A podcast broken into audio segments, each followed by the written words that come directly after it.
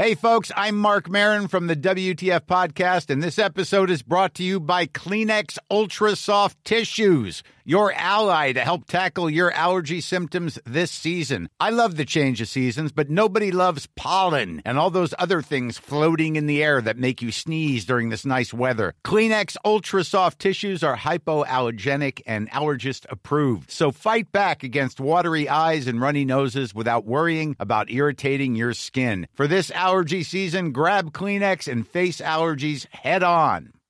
Here's a cool fact a crocodile can't stick out its tongue. Another cool fact you can get short term health insurance for a month or just under a year in some states. United Healthcare short term insurance plans are designed for people who are between jobs, coming off their parents' plan, or turning a side hustle into a full time gig. Underwritten by Golden Rule Insurance Company, they offer flexible, budget friendly coverage with access to a nationwide network of doctors and hospitals. Get more cool facts about United Healthcare short term plans at uh1.com. Hej är ju hallå. Och K, det är liksom... Egentligen är det Karl. Ja, alltså kar. Alltså kar. Alltså, Men det är bara tjenare, K. mannen. Det stavas K-A-A. Vad hemskt. Hallå K. Usch. Det här skulle vi aldrig berätta för någon tänkte jag. När jag flyttade till Stockholm. Nej jag skojar. Jag ska väl säga det. Hej på det, hallå K. Lägg av nu Sofie. Jag spelar in så jag, jag kanske kommer ta med det där. Nej! Jo, gör det.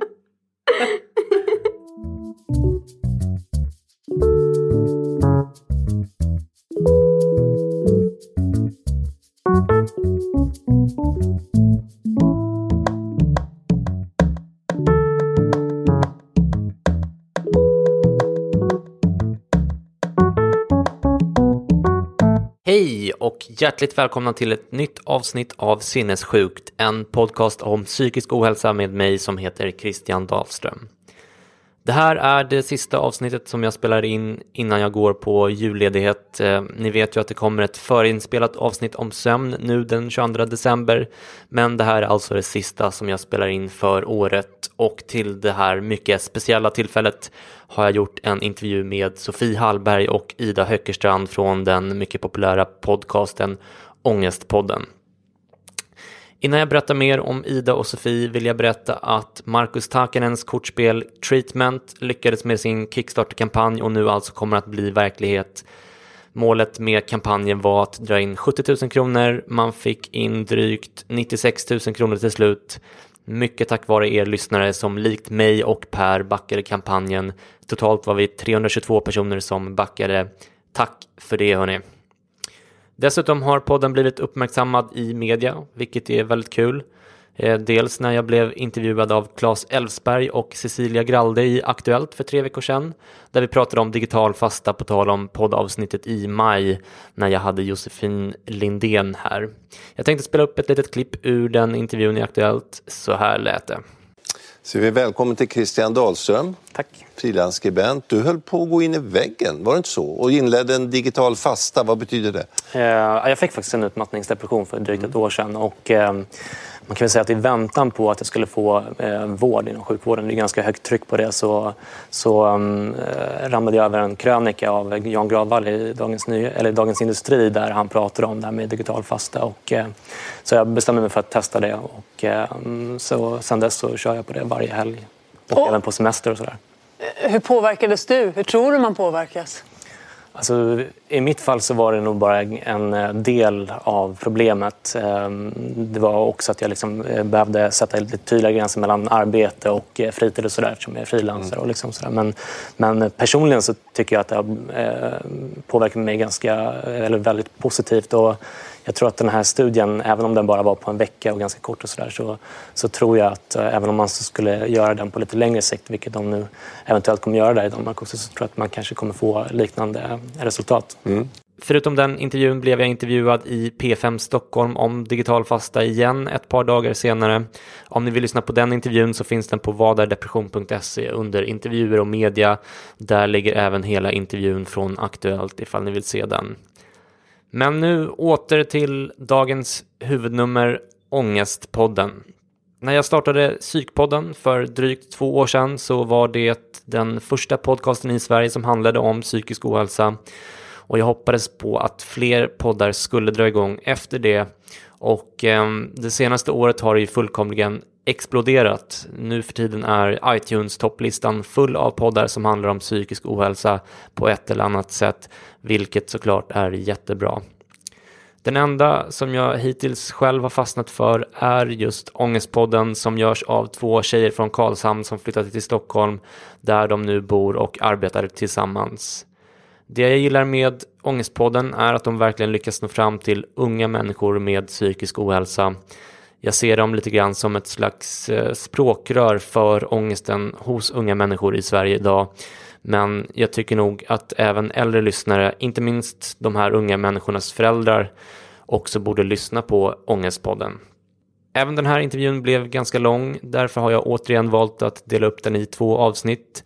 I det här första avsnittet pratar vi mycket om panikångest som Ida har haft under ett par års tid.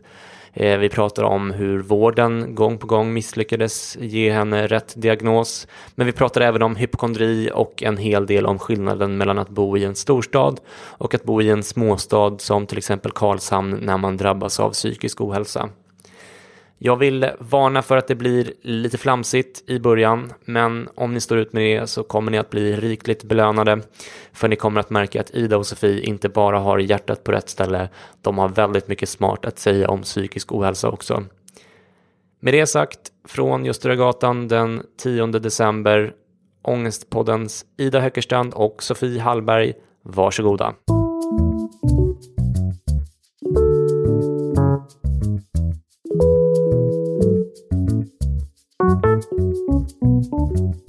Ålder? 22. 22. Familj? Ida tänkte jag säga. Jag tänkte också säga dig mamma och pappa. Mamma, pappa och lillebror. Bor? Stockholm. Stockholm. Ni bor tillsammans, eller hur? Ja, Mm. på Gärdet. Mm. Utbildning? Gymnasie. Ja. Utbildning. Gymnasial eh, samhällsvetare. Precis. Jag också. Eh, lön? Varierad. Ja, väldigt varierad. Vad det, räcker det? Ja, ni får välja själva. Ja. Under vilken period mådde ni som bäst hittills i era liv? Denna hösten. Det var svårt. Jag skulle också säga denna hösten. Under vilken period mådde ni som sämst hittills i era liv? Eh, hösten efter gymnasiet. Alltså precis som jag hade haft studenten. Förra hösten. När jag gick i KBT.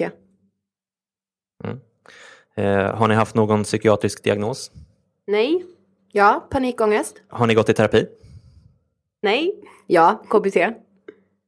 Har ni någon förebild? Eh, ja, massor. eh, då skulle jag väl säga Fredrik Wikingsson och Filip Hammar. Jag tänkte också säga dem. Då får du säga några andra. eh, vad har jag mer för förebilder? Danny Saucedo.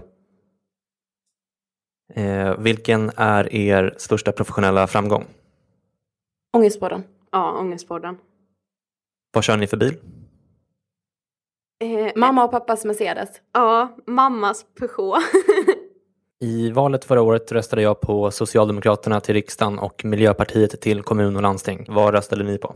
Moderaterna i båda. Samma här. Har ni något motto? Eh, Den som inte vågar vinna har redan förlorat. Det är min pappa som har lärt mig det. Det är världens bästa motto tycker jag. Ja. Jag har typ inget. När var senast ni grät? Hmm. Igår, när jag trodde att jag blivit matförgiftad. Eh, shit, när grät jag senast? Alltså jag, jag gråter ju så sjukt sällan. Eh, ja, det var typ kanske två veckor sedan eller något. Jag minns inte senast jag grät, seriöst. Minns du? Nej. Nej. När var senast ni var onyktra? Igår. Ja, igår. Nej men äh, alltså onykter, lite salongsberusad. Ja, precis. Mm. Om man tittar in i belastningsregistret, hittar man någonting på er då? Nej. Nej. Vad läser ni? Eh, just nu läser jag Tid med Alex och Sigge. Jag läser mycket så här diktböcker. Bodil Malmsten. Och bloggar läser jag. Ja, bloggar. Extremt mycket bloggar. Vad lyssnar ni på? allt skulle jag vilja säga. Alltså kollar man min lista på Spotify så finns allt. Ja, men jag gjorde den här Spotify 2015. Jag hade lyssnat mest på Håkan Hellström och Justin Bieber i år. Ja, jag delar min Spotify med min lillebror så jag hade lyssnat på ett hårdrocksband allra mest. Men jag lyssnar lite på rock och Bruce Springsteen och House och Håkan Hellström och Danny Saucedo, typ allt. Vad ser ni på? Homeland. Ja, jag har precis blivit introducerad av Ida att titta på Homeland, men jag älskar det. Så Ja, Homeland, det är det bästa serien. ja, alltså det helt kommer sjukt säsong sex nu såg jag i Ja, morse. jag också. Ja, jag är bara på säsong två, så jag har mycket kvar av det goda. Och sen Sex and the City också. Det är Ja. som en bibel för mig. Vad använder ni era smartphones till? Ja, vad använder jag inte den mobilen till? Eh, ringa, smsa, snapchatta, instagramma. Nej men eh, allt. Ja, lyssna på poddar. Allt. Den är typ mitt liv, tyvärr. Ja. Eh, hur ska lyssnarna göra för att skilja er åt? Har ni något eh, kännetecken i, hur- som skulle kunna underlätta? Jag, Ida, eh, jag pratar snabbare än Sofie. Och sen så brukar jag gå upp lite mer i falsett så här. Ja, Ida är lite mer eh, så här energisk typ. Ja. Jag, jag går in i saker på ett annat sätt. Ja, och du har lite så här starkare röst än mig. Det brukar vara så när jag liksom klipper podden att jag får dra ner Idas mick lite för att jag inte ska låta som en tystlåten. Ja men jag är lite gapig. Det säger alltid mina killkompisar till ja, mig. Att du har jag är lite gäll röst. Mm. Okej, Då- vi börjar med dig Ida. Ja. Du drabbades ju av panikångest i eh, trean på gymnasiet. Kan du berätta om det? Hur gick det till? Ja, alltså mitt sjukdomsförlopp är lite speciellt. Ehm, för det tog så lång tid innan man visste att det var just panikångest. Men eh, i trean på gymnasiet så blev det, jag vet inte vad jag ska säga riktigt men för mig blev det så stort hela den här grejen med att sluta gymnasiet och bli vuxen och ja men nu börjar livet. Och jag tror att ganska många unga människor kan känna så i trean. Ehm, och sen plötsligt en natt så ligger jag i min säng och vaknar och har stickningar i armar och ben. Och först så tänkte jag så här bara, ja men jag, de sover väl typ, alltså så här. Men eh, sen så blev jag mer vaken och bara, nej det är någonting som inte stämmer. Jag, jag håller på att få en blodpropp eller jag, jag kommer typ dö. Jag kände det väldigt fort och så här, ropa på mamma. Och sen minns inte jag allt som hände. Jag minns att vi åker in till akuten och jag minns att jag är där hela natten. Men allting är bra. Mm. Det var så här, ah, nej det är ingen blodpropp, det, det, allting ser bra ut. Och ehm, Det här med, det här med nattliga panikångestattacker, alltså det är fan det värsta som finns. Alltså. ja men det är så hemskt. Det är så sjukt alltså. Ja, ja speciellt därför man rycks ju upp och bara, eh, okej nu vaknar jag för att jag ska dö. Mm. S- eh, Alltså så, så känns det för mig i alla fall. Eh, Men sen så fortsatte det så här i trean. Jag åkte in och ut just så här kvällar, nätter eh, till akuten. Och det var samma sak varje gång. Nej, allting ser bra ut och vi, alltså jag har gjort allt känns det som. De har utrett mig för MS, de skickade mitt blod till något så här koagulationsgrej i Malmö för att de bara, du tål inte p-piller, det är det. Um, jag har ju röntgat hjärnan x antal gånger. Um, jag har gjort allt känns det som. Och det som var så skrämmande för mig nu i efterhand när jag tittar tillbaka på alla de här eh, eh, eh, vistelserna på sjukhusen så känner jag bara, men varför kunde ingen fråga mig hur det var i skolan eller hur mina tankar gick eller om jag var stressad? För alltså, det var aldrig på tal, det var verkligen aldrig på tal. Men vad, vad hade du för symptom då, förutom stickningar och var det Ja, hjärtklappning? hjärtklappning, extrem hjärtklappning. Alltså, här, jag var ju helt övertygad om att ja, men mitt hjärta kommer, alltså det slår nu för att det bara ska sluta. Mm, Exakt. Så, det, det så rusar ju så. Men Ja. vad hade du mer för? Svettningar, svettades extremt mycket. Eh, men alltså när jag, de gångerna jag åkte in på akuten, alltså jag hade ju så här overklighetskänslor. Alltså det var ju så här för mig som att jag, jag brukar tänka som att det blir, ni vet en sån här guldfisk, sån där glaskula, som att man får en sån över huvudet och allting, man ser ju att alla pratar men man hör ju ingenting. Eh, ja, en men, gång, men då måste jag fråga dig, för att Mm.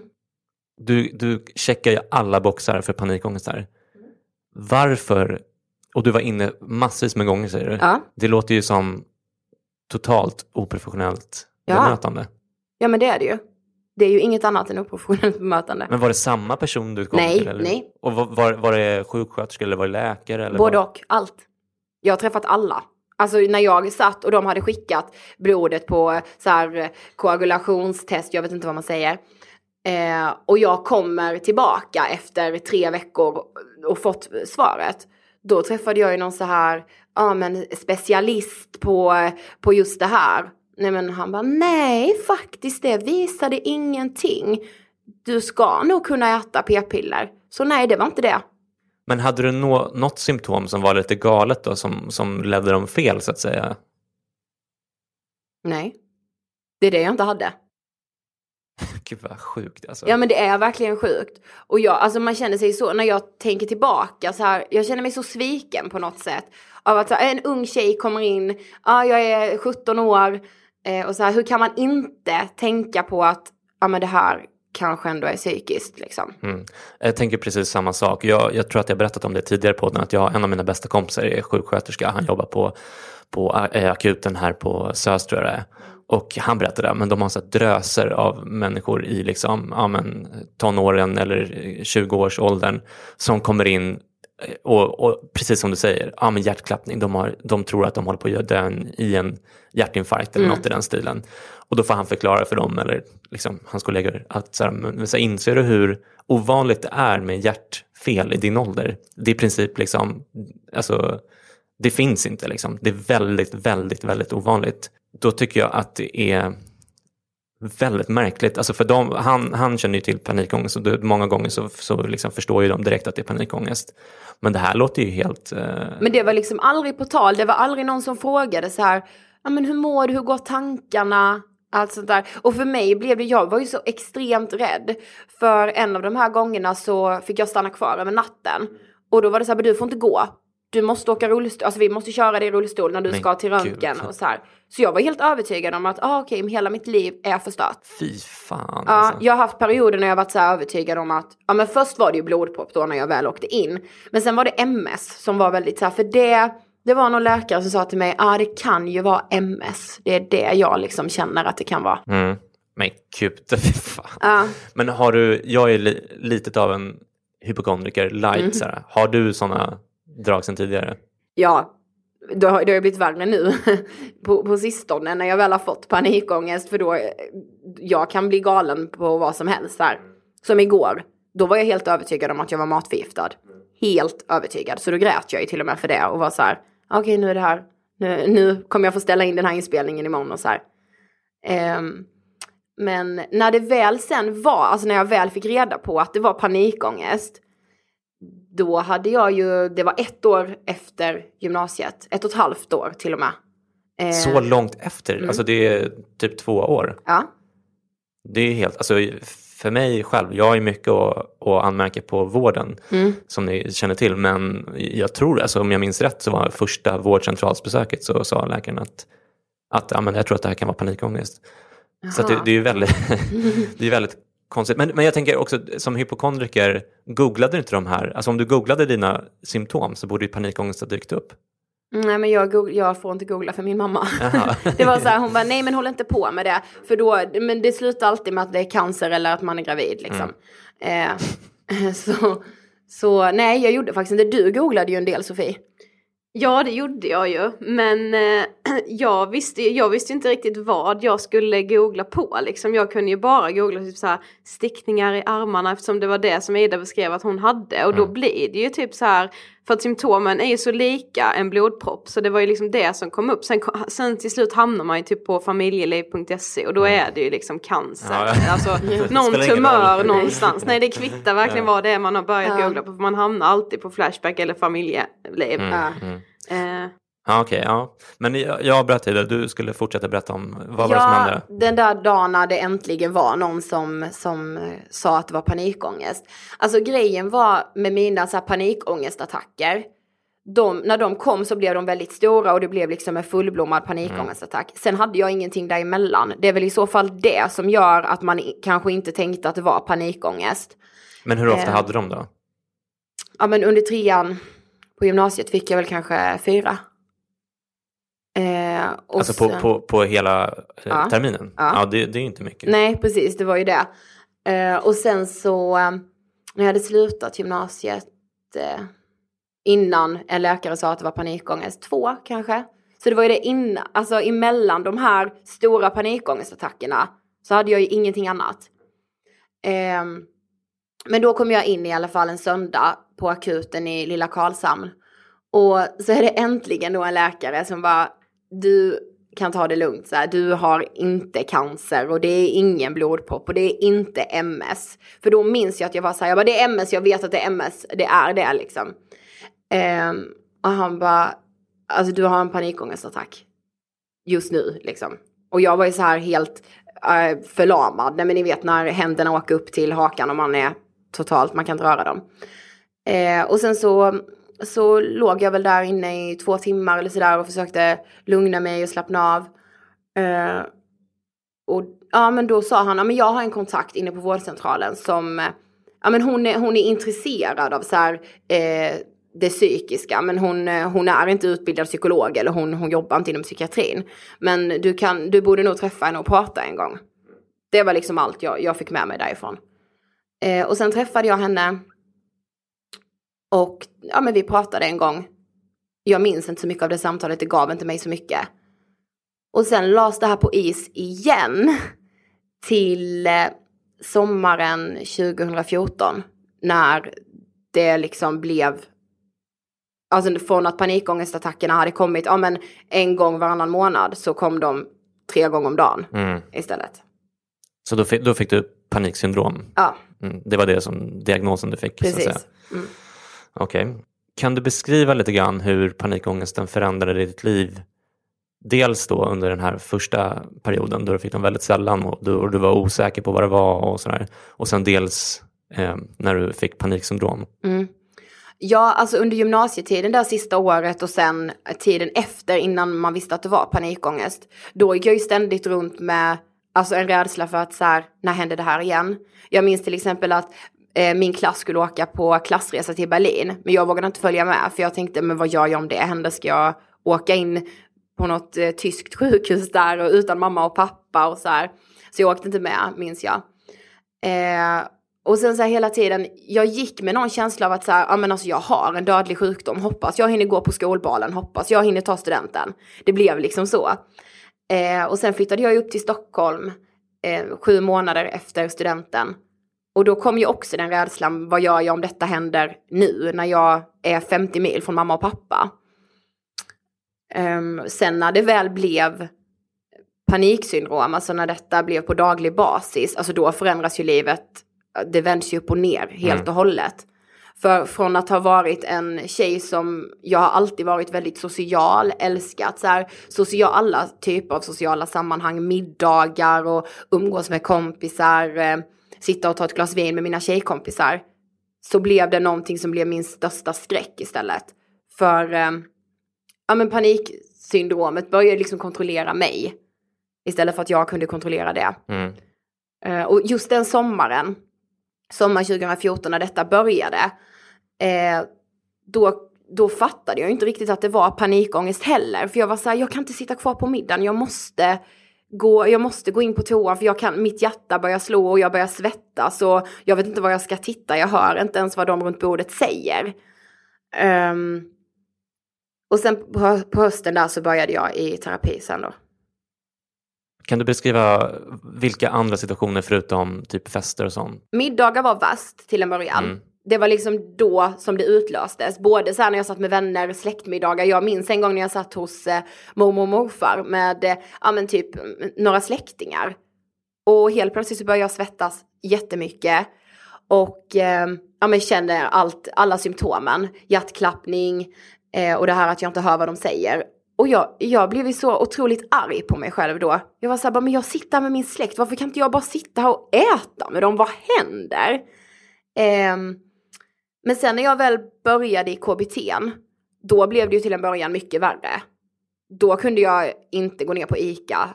Eh, jag kunde göra det, men det var ju verkligen, jag fick ju förbereda mig och det var så här, okej, nu går jag ner på ICA. Jag ska köpa en banan, en joggi och sen ska jag gå hem igen.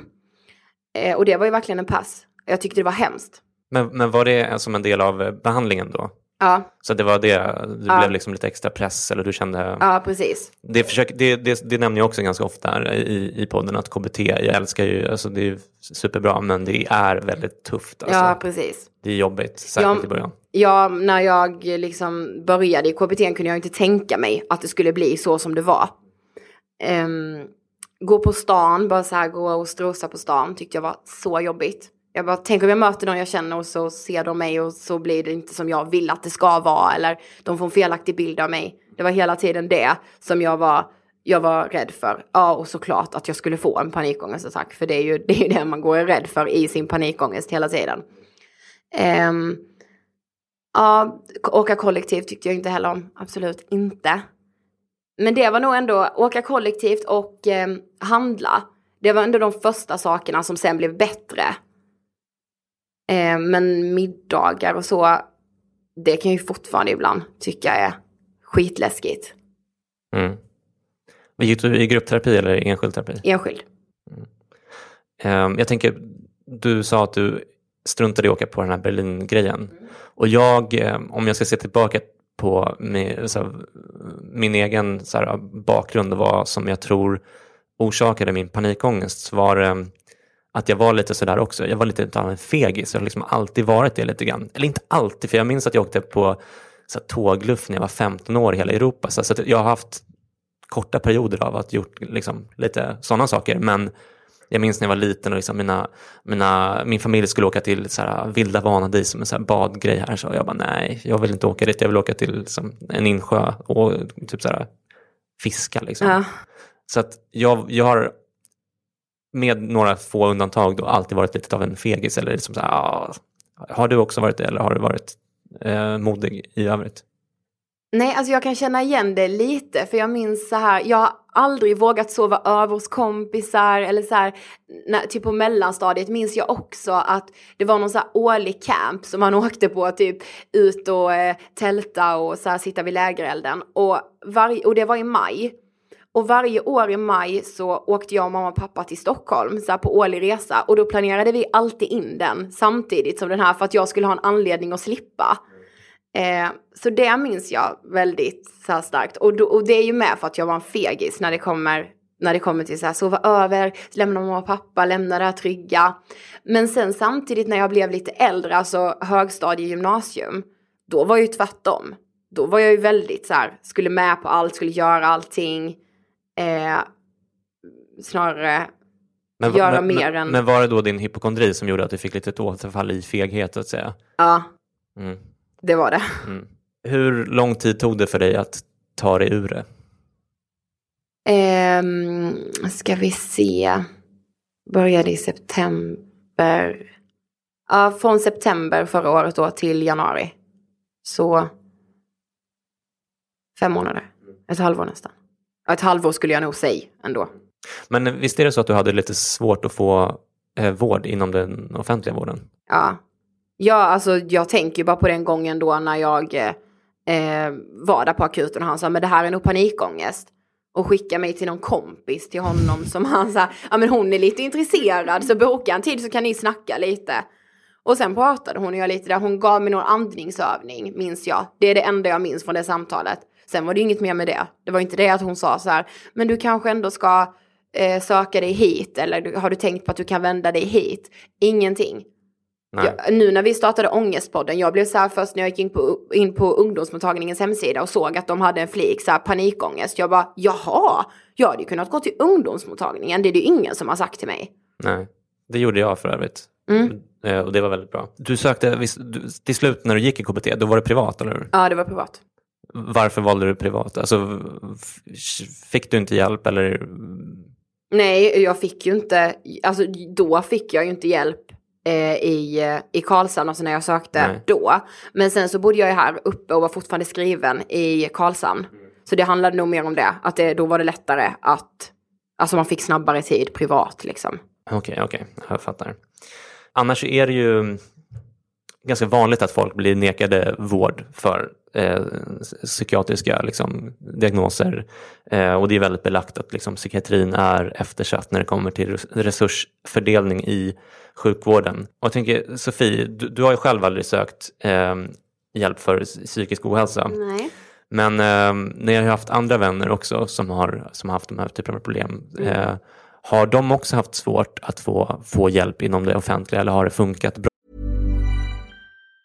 If you thought the only way to get a more defined jawline with natural looking results was through surgery, think again. Juvederm Volux XC is a non surgical injectable gel filler that improves moderate to severe loss of jawline definition and can help you achieve natural looking results with little downtime. Even better, this improved definition lasts up to one year with optimal treatment. No maintenance required. Improve jawline definition for a smooth, sculpted look with Juvederm Volux XC. For important safety information and to find a licensed specialist, visit juvederm.com. That's J U V E D E R M.com. Not for people with severe allergic reactions, allergies to lidocaine, or the proteins used in Juvederm. Common side effects include injection site redness, swelling, pain, tenderness, firmness, lumps, bumps, bruising, discoloration, or itching. There's a risk of unintentional injection into a blood vessel, which can cause vision abnormalities, blindness, stroke, temporary scabs, or scarring. Talk to a licensed specialist to find out if it's right for you. Hey, it's Paige DeSorbo from Giggly Squad. High quality fashion without the price tag. Say hello to Quince. I'm snagging high-end essentials like cozy cashmere sweaters, sleek leather jackets, fine jewelry, and so much more. With Quince being 50 to 80% less than similar brands. And they partner with factories that prioritize safe, ethical, and responsible manufacturing. I love that. Luxury quality within reach. Go to quince.com slash style to get free shipping and 365 day returns on your next order. Quince.com slash style. Ever catch yourself eating the same flavorless dinner three days in a row? Dreaming of something better? Well, HelloFresh is your guilt-free dream come true, baby. It's me, Kiki Palmer. Let's wake up those taste buds with hot, juicy pecan-crusted chicken or garlic butter shrimp scampi. Mm. Hello Fresh. Stop dreaming of all the delicious possibilities and dig in at HelloFresh.com. Let's get this dinner party started.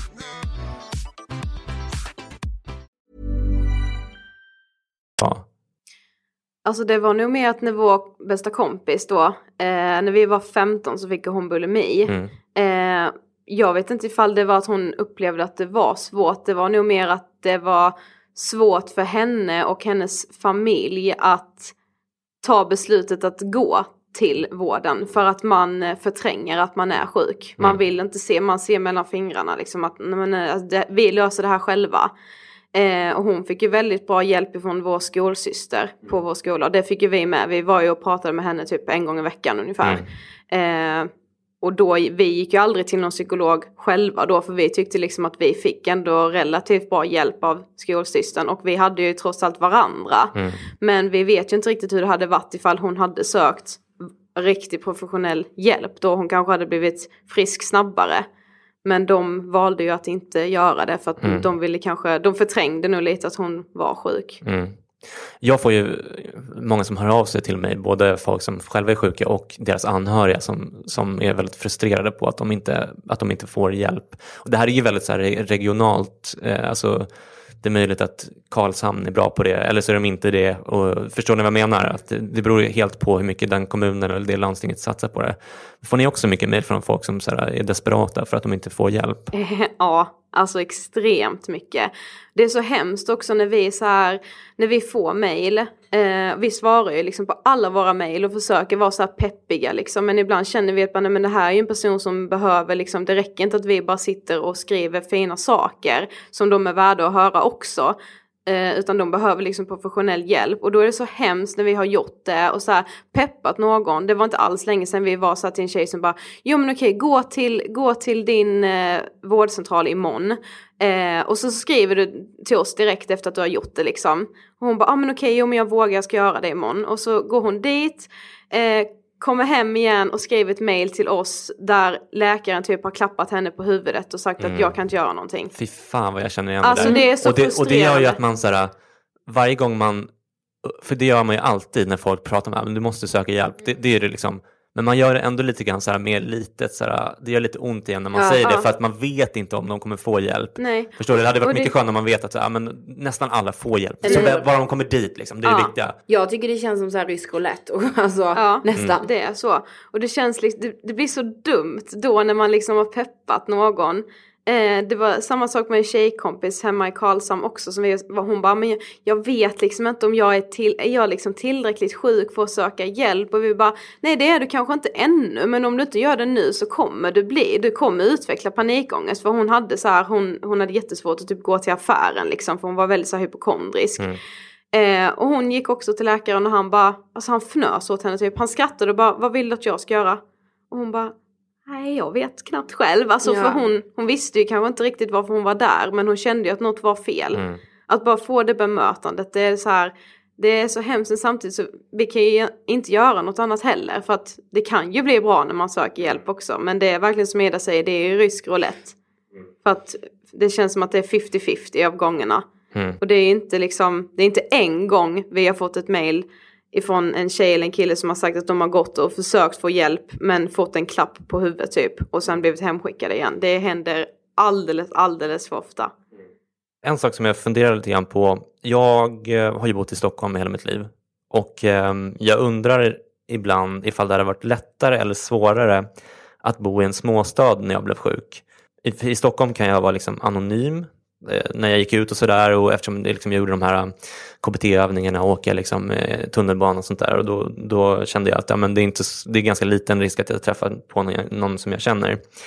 Eh, men samtidigt så kände jag också mig väldigt ensam. Stockholm eh, är stort och här går man inte runt och hälsar på som Lars Winnerbäck sjunger. Det är, lite, man, man, man, det är lätt att känna sig liksom, eh, ganska utbytbar i det här. Eh, en positiv sak då, som jag tycker, det är att eh, det finns ju liksom flera hundra olika vårdcentraler som man kan välja på och det finns ju liksom mycket specialistvård och sådär. Även om det, liksom, det kan vara jävligt svårt att få hjälp ändå så, så liksom, jag, menar, jag bara föreställer mig att om, om, om man har gått till vårdcentralen i Karlshamn så ligger nästa kanske inte 200 meter därifrån. Nej. Ehm, och du Vida, du blev ju sjuk när du, när du bodde kvar i Karlshamn första gången. Vad tror ni liksom var positivt respektive negativt med det jämfört om du hade liksom varit uppväxt i Stockholm och, och bodde här och sådär? Ja men det är en ganska svår fråga. Um, jag tänker ju, för när jag gick i själva KBT så bodde jag ju ändå här uppe i Stockholm. Och det är jag väldigt glad för. För precis som du säger, här kan man vara anonym, man kan göra de här övningarna. Så här, okej idag ska jag gå på stan. Det hade jag ju aldrig kunnat göra i Karlshamn. För där kan du inte gå på stan utan att möta någon du känner. Eller någon bekant eller någon som du ska, ska hälsa på liksom. Um, Jag, jag tror det är väldigt lätt att man är, blir rädd för att man ska bli identifierad som någon som är sinnessjuk. Typ.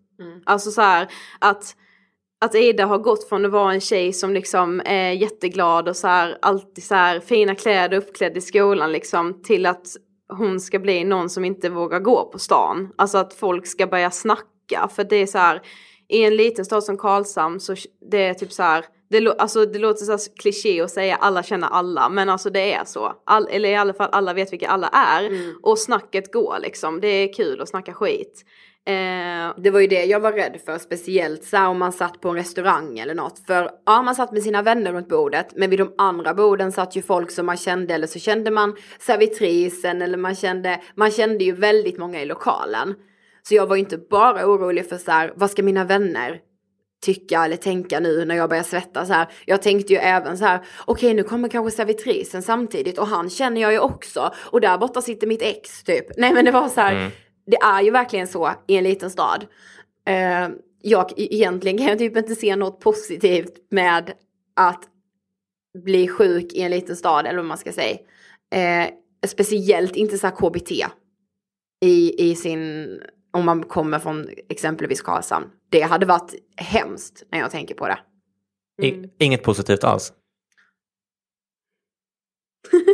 Alltså kan det inte vara att man är liksom, till exempel här, alltså jag eh, tycker att men, alltså, om man- ska träffa en kompis eller om man ska, ja men om jag hade varit sjuk så kanske jag hade velat eh, snacka med någon av mina bästa kompisar eller kanske hälsa på och så här. Och, och då vet jag att ja, men då är det liksom tre byten med bussar och tunnelbana och, och liksom, eh, och liksom, förstår ni vad jag menar? Ja, det skulle I Karlshamn vara- kanske man har bil och kör över på tio minuter. Det skulle väl vara det då, lättillgängligheten till Mm. liksom sina anhöriga och nära och kära. Ja. Det skulle nog vara det. Är man inte lite eh, sam mer sammansvetsad på, i småstäder eller är det Jo, det är man ju nog. Om jag tänker Karlshamn så är det ju så för man har nära så här släkt och familjen. Eh, Mm. Bor på samma ställe och det är så här ganska litet, man har träffats mycket. Ja, det är ju ofta så att liksom, är det grupperat så är liksom grupperna väldigt sammansvetsade Mm. med varandra liksom. Ja. Just för att det är så lätt att ses så himla ofta. Det märker man ju själv sen när man träffar någon kompis här bara shit när sågs vi senast? Ja men det är typ en månad sen för det är Mm. mycket svårare att få till det här för att man ska liksom ha tid att åka till varandra Ja, liksom precis. hitta en dag så här. Men har, har man mer fördomar om psykisk ohälsa då? Eller hur, för att du, ni säger att man skulle uppleva sig själv som lite paria om man blev, om man blev sjuk. Alltså, ha, skulle inte den här ens närmaste grupp liksom, ta ens parti på, på stan eller vad man ska säga? Eller, Jo, det skulle de väl kanske, men jag tror det är som med många fördomar, att de är mer utbredda i, i småstäder liksom. Och det gäller ju även psykisk ohälsa. Mm. Eh, så det tror jag absolut att eh, man har mer fördomar. Sen kanske det också är en fördom att man Ja, tror fördom att, fördomen, Ja, ja. Nej, men att man tror att eh, alla andra grupper då skulle så vända ryggen och bara nej men alltså hon har typ blivit helt knäpp. Alltså så här, Mm. det kanske också är en fördom. Alltså skulle man väl säga bara nej men alltså jag har fått panikångest. Förmodligen skulle ju någon mer då bara du alltså jag har typ med det. Men Ja. alltså man, man är ju så himla rädd för att säga det. Mm, Och det är så här, Mm. vi har ju sagt det många gånger på den också att vi har ju inte pratat psykisk ohälsa under högstadiet eller gymnasiet överhuvudtaget. Alltså ingenting. Då har vi ändå läst psykologi A och B.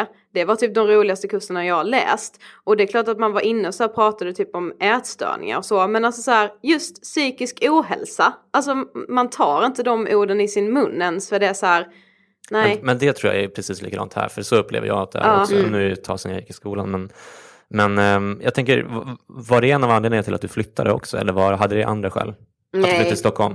Nej, det skulle jag nog inte säga. Alltså det var nog bara för att jag var trött på så här, ja men har man bott i eh, hela sitt liv i en så liten stad så vill man kanske mer, eller jag ville det i alla fall. Jag var liksom trött på det här lilla.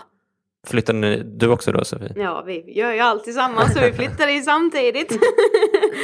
Ja. En sak som jag tänker på också nästan dagligen är eh, bostadsmarknaden. Eh, som ju skiljer sig väldigt mycket mellan landsbygd och storstad. Och eh, nu har ju ni flyttat till Stockholm och jag gissar att ni också har lagt märke till att det är så dyrt här nu för tiden att köpa en bostad. Att det liksom känns nästan som att någon skämtar med en. ja.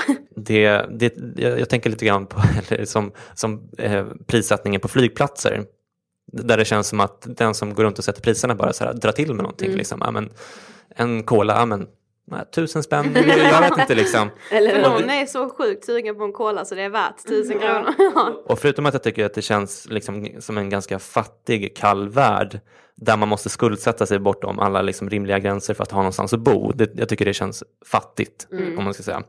Eh, Men så, så känner jag också en ekonomisk press som jag tror att ganska många andra också känner, men som kanske, an, som kanske blir liksom extra tung när man, eh, för den som är psykiskt sjuk. Hur, eh, vad tror ni? Ja, absolut. Mm. Det blir ju ännu en så här börda att bära, tänker jag. Jag tänker väl typ att eftersom jag ännu inte har liksom haft någon så här ång, alltså så här mycket ångest eller panikångest eller så här, men är det något som skulle framkalla det hos mig? Alltså jag har ju, det är klart att jag har lite ångest ibland liksom. Och det är väl just en sån grej att det här med bostadsbristen liksom och pengar och mycket karriär också. Det är väl typ en av nackdelarna med att bo i Stockholm eller i en storstad. Att karriärhetsen här är så extremt mycket större än i småstäder. För här är det så här, det är så lätt lättillgängligt att jämföra sig med folk i sin omgivning som gör karriär väldigt tidigt här. Alltså vi träffar ju liksom unga entreprenörer och unga människor som är så stora sociala Mm. medier hela tiden. Och det är så lätt att säga, ah, var, varför har hon så många följare på sin Instagram? Liksom, vad gör jag för fel? Och så här. det är väl, visst, sen, sen gillar jag ju det också, jag vill också göra karriär Mm. och jag vill göra det tidigt och det är en av anledningarna till att jag flyttade hit. Mm. Men det blir ju också en press och en stress som nog skulle kunna leda till psykisk ohälsa. Mm. För att man blir, så- det blir så mycket oro. Det har jag inte riktigt tänkt på, men det, jag tror att du har alldeles rätt i det. Mm. Alltså, Eller alltså liksom att karriärshetsen är, är värre här, hade jag kanske tänkt på, men att man också, att eh, man ska säga, liksom framgångsrika människor eh, samlas ju här på något Mm, sätt också. Eh, och inte minst därför att det är så dyrt också, att man måste liksom, alltså i Stockholms innerstad, Ja. typ så här, bara liksom förra veckan när jag gick från studion till till tunnelbanan så, så såg jag Veronica Maggio som bor här. Så jag bara, oh, shit. Och igår var jag på Acast-fest och där var massa jätteframgångsrika människor. Och det är klart att man jämför sig med folk som man så, och det är liksom, inte bara kändisar men alltså folk överlag är ofta liksom karriärdrivna och ofta ganska framgångsrika. Det är ju liksom, man vill liksom omringas av dem samtidigt som det blir ju liksom en hets på Mm. något sätt. Eller man känner själv pressen. Så det är så här, det är alltså människor som vågar driva eget och vågar tro på sina idéer. Det är det, bland det mest inspirerande jag vet. Precis. Jag älskar att träffa sådana människor. Verkligen, jag vill ha dem i mitt liv hela tiden. Men det måste ju Men- finnas, en, det måste finnas eh, plats för de som inte vill göra karriär också. Ja, och de ja, som, eh, som försöker göra karriär men som blir sjuka av en eller annan anledning. Ja. Det är så, det är så jag tänker. Och Ja. den platsen tycker inte jag finns i Stockholm riktigt. Nej, Nej. absolut inte. För här blir det på något sätt, allt finns ju tillgängligt. Och då blir det så här, en press på att ja, men allt finns tillgängligt så då måste jag utnyttja det. Och då måste jag verkligen, ja men jag kan ju, så då måste jag göra det också. Den möjligheten finns ju inte i en liten stad. För där finns ju absolut inte alla möjligheter eller de kontaktnäten som man kan skaffa sig här. Så då tror jag det är lättare att luta sig tillbaka och så här, det här jobbet jag har nu, jag är nöjd med det, det känns bra. Medan här är det så här, nej jag ska jaga, jag kan mer, det kan bli bättre och jag kan komma högre upp. Men där, det måste ju ändå vara en ganska, alltså tempot måste ju vara, det måste ju verkligen vara skö, skönare än småstad. Ja, eller? Jag, jag gillar ju det här tempot. Ja. Det, jag snarare saknade ju det. Ja. Det har jag och för sig rätt i också, för att jag, jag, jag skulle gärna vilja vara en människa som gillade lägre tempo, om jag säger så. Ja. Jag är uppväxt i Stockholm och jag minns när vi väl ville anställa i Värmland och det är verkligen så här i, i de djupaste skogarna där, liksom. det är liksom inte en människa där.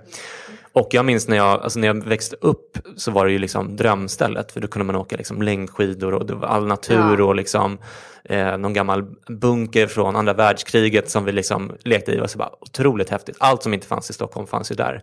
Men sen när jag började bli liksom 13, 14, 15 år och jag har två äldre bröder som då, då slapp de följa med till Värmland. Liksom. Och då var det liksom, jag minns att vi var, och vi var där, mina, mina föräldrar har liksom aldrig varit så här mycket för att resa utan de har verkligen älskat det här landstället och det är de fortfarande. Och då minns jag att vi var där liksom kanske en månad på sommaren. Och, och eh, då liksom när jag kom hem, jag minns när jag såg Globen på, alltså från motorvägen och, och liksom nästan började gråta för att jag blev så här, I'm home. så att, så att jag önskar på något sätt att jag skulle, att jag skulle trivas i en småstad, men jag är inte säker på att jag kommer göra det. Tror ni att ni kommer kunna flytta tillbaka till Karlshamn och, och nöja er med det så att säga? Nej. Aldrig. Nej.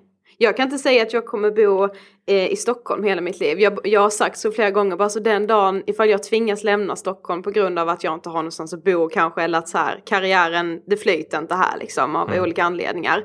Då kommer jag gråta liksom. Men sen samtidigt, är det, alltså, jag har ingen rätt att säga det egentligen för jag har ju bara bott här å andra sidan. Jag har inte bott i någon annan storstad. Nej, men jag skulle säga det med det är så här, sitta och vara 22 och säga äh, nej aldrig, jag kommer inte kunna flytta tillbaka till en liten stad. Nej. Så Nej. kanske man inte kan säga. Men känslan just nu är ju att jag aldrig skulle kunna flytta tillbaka Nej, till en. det tror jag faktiskt att jag kan säga. Inte en småstad. Kanske en annan storstad. Men inte en småstad. Och det har inte med tempot att göra men jag har svårt för det här med att eh, alla känner alla och det är så mycket liksom Men om man säger en medelstor stad, då, typ eh, jag vet inte, Uppsala eller? Ja men det, det låter också mysigt tycker jag. ja. Men eh, om vi återgår till eh, bostadsmarknaden. Mm. Eh, många som flyttar hit, som ni ofta tjejer, killar som jag förstår det, b- flyttar inte i lika stor utsträckning ifrån eh, sina småstäder, även fast de kanske vill det innerst inne. Men och då när man kommer hit så får man ofta bo i liksom andra hand och, och jag har ju jobbat på Statoil, många tjejer där som, som, som, som jobbar runt på olika mackar som bara, ah, men jag har liksom mitt liv i en plastpåse. Typ. Så. Har ni också gjort den vändan eller?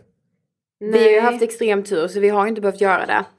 Eh, faktiskt. Det var en eh, vän till våra familjer faktiskt som eh, hade en lägenhet som hon skulle hyra ut. Så då, det var så vi började.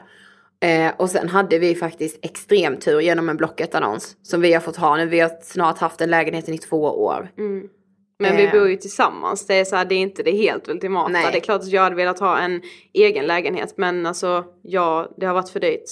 Jag hoppas ju att jag kan köpa snart. Mm. Men eh, Hur, hur pass långt ifrån tror du att det är, alltså att ha råd? ett år kanske. Om allt går som det ska. Mm. Det är jättesvårt att säga. När man liksom jobbar med det vi gör nu. Det kan hända Ja. så himla mycket. Eh, men jag hoppas att inom ett år. Tror ni att ni kommer att behöva flytta ut från stan då om ni ska köpa någonting eller siktar ni på att köpa någonting i, i innerstan så att säga? Jag siktar på att köpa innerstan. Men jag är ju beredd också på att det kommer vara extremt litet. Mm. Men jag resonerar mer så jag har det hellre litet och centralt än Mm. större och utanför liksom. Mm. Ja, ja, det är intressant. För jag, jag kan ju inte göra det längre. Jag har ju precis fått barn och sådär. Ja. Och då kollar man på så här, och eh, jag och min tjej kollade in på så här, Erik Olsson eller vad det nu var på, på Odengatan på så här, annonserna där. Så bara, ja, men en trea precis där vi bor. Då. Vi har en, hy, hyres, eh, en hyresrätt då. Fast i första hand som, som tur är. Men eh, det är en tvåa och vi behöver en trea och då var så här, eh, 8,1 miljoner Mm. för en trea.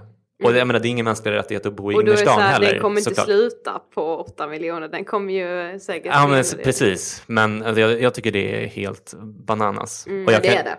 Ja, alltså grejen är att ja, det skulle väl vara den anledningen också som jag skulle välja och eh, lämna Stockholm.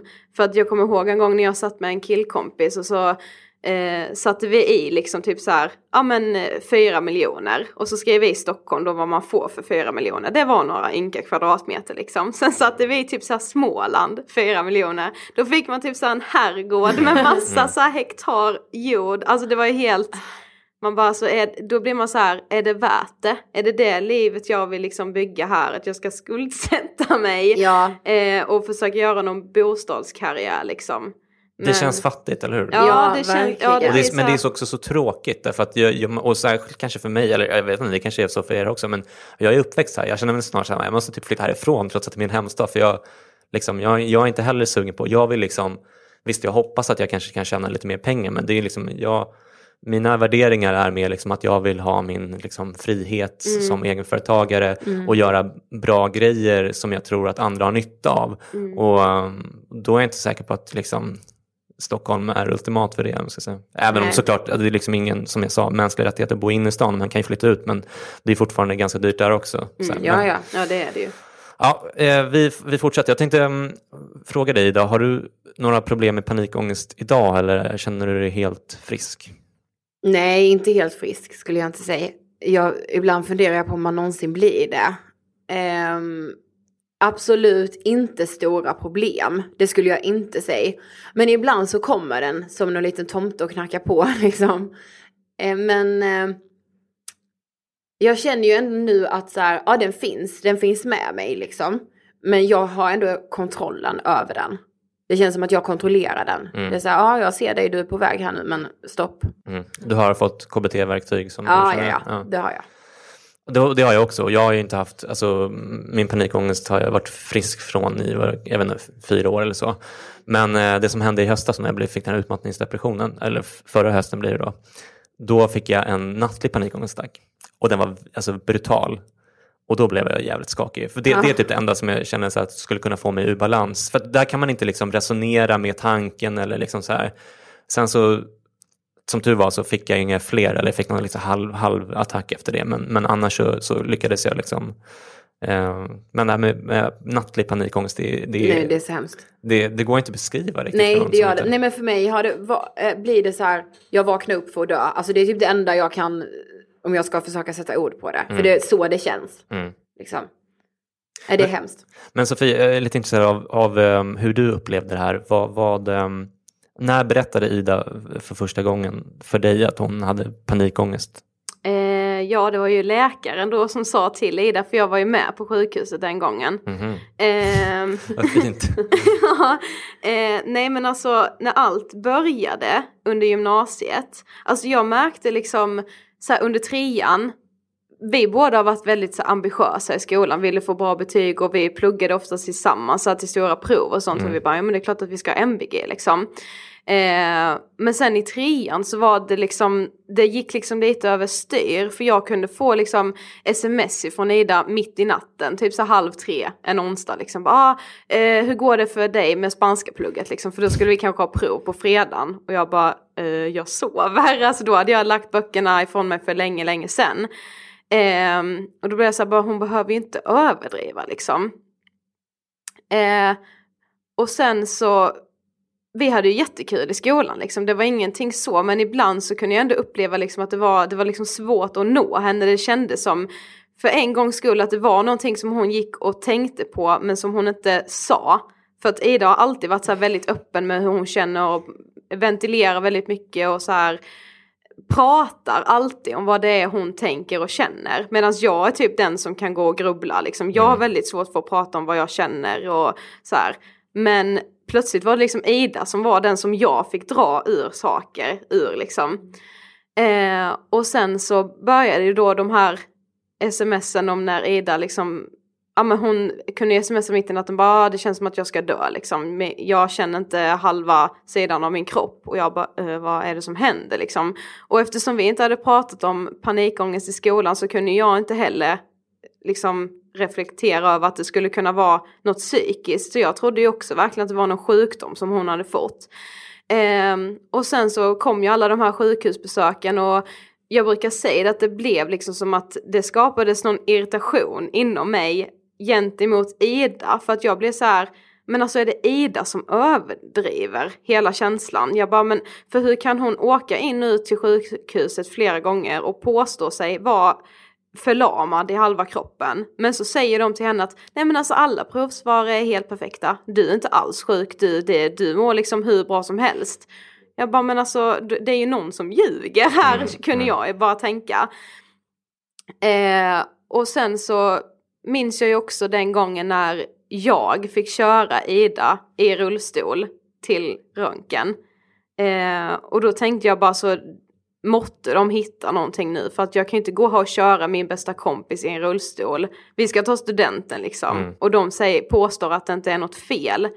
Eh, och varenda gång jag fick sms från Ida bara nej men nu har jag fått provsvaren, det var bra och jag bara åh, inte igen liksom. En hel dag har gått på akuten och ingenting, eh, det har inte hänt någonting liksom. Mm. Och jag pratade ju liksom ändå en del med mina föräldrar och här, mamma bara, men har det gått nu? Och de blev ju också oroliga liksom. Och jag kommer ihåg när det var lite snack om att det kunde vara hjärnhinneinflammation. Jag såg ju på min mamma när jag sa det, jag bara, Eda kanske har hjärnhinneinflammation. Och hon liksom bara, hjärnhinneinflammation? Det är jättefarligt liksom. Jag bara, ja men vad, vad är det som händer liksom? Så den gången när liksom en läkare äntligen sa att bara, nej men du har nog panikångest, då var det ju verkligen som att en börda släppte från mina axlar också. Mm. Och när han sa det, jag bara, ja det är inget att orda om, det är klart det är panikångest. Alltså, för då, det var verkligen som att det, det var så en lampa som tändes Mm. ovanför mitt huvud. För jag bara, ja det är ju det. Men hur kändes det för dig då? Alltså du, för jag har ju också, liksom, men, även om det gick snabbare för mig så har jag också liksom gjort lite tester. Så, ah, det här visar ingenting. Och så här. Ja. Jag kände mig i alla fall jävligt fånig och dum och liksom Alltså Ja. såhär, lastade mig själv såhär, vad Ja, fan håller ja, jag men- på med liksom? Ja men jag med, alltså man ifrågasätter ju sig själv så extremt mycket för det blir så här, men känner jag inte så eller? Eller men jag kände ju så eller gjorde jag Mm. inte det? Och så här, men fast ja, samtidigt skulle jag säga att jag var ganska så här säker på att jo men det är någonting som är fel. Det var nog hypokondriken i mig som sa att jo men det är MS. Det är bara det att det inte syntes den här gången. Men nästa gång du tar ett test så kommer det synas. Eh, och när jag alltid fick provsvaren och så här, det är bra och så här, jag var ju superglad. Mm. Alltså en timme där liksom från att jag hade, det var ju liksom fyra efter, efter det besöket. Så ja men allt är bra. Så gick det en timme och bara, fast det jag kände igår, det kan ju inte vara något annat än MS eller en blodpropp eller. Eh, men alltså när han väl sa den gången att så här, det är nog panikångest. Först var det, ja, jag tyckte det var så skönt.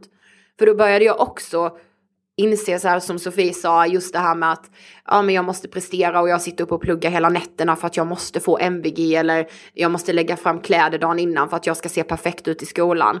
Någonstans så var det så här att jag insåg att okej, okay, det har inte varit bra för mig. Det är inte sunt att hålla på på det sättet och så sträva efter den perfektionen på alla plan hela tiden.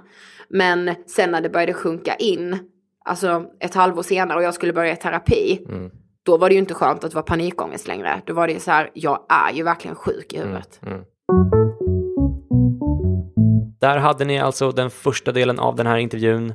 Den andra delen ligger redan ute och väntar på dig där du hittade det här avsnittet. Jag hoppas verkligen att du gillade det här avsnittet och att du även lyssnar på nästa del där vi pratar om hur det är att vara anhörig, vad man som sjuk har för ansvar för sin egen sjukdom. Vi pratar om tonårsångest, ytlighet och en hel del om dating och kärlek.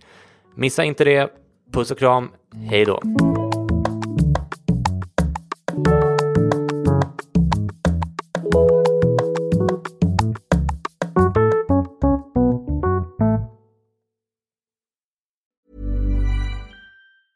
Planning for your next trip? Elevate your travel style with Quince. Quince has all the jet setting essentials you'll want for your next getaway, like European linen, premium luggage options, buttery soft Italian leather bags, and so much more. And it's all priced at 50 to 80% less than similar brands. Plus, Quince only works with factories that use safe and ethical manufacturing practices. Pack your bags with high-quality essentials you'll be wearing for vacations to come with Quince. Go to quince.com slash trip for free shipping and 365-day returns. Hold up. What was that? Boring. No flavor. That was as bad as those leftovers you ate all week. Kiki Palmer here, and it's time to say hello to something fresh and guilt-free. Hello Fresh. Jazz up dinner with pecan-crusted chicken or garlic butter shrimp scampi. Now that's music to my mouth. Hello Fresh. Let's get this dinner party started. Discover all the delicious possibilities at hellofresh.com.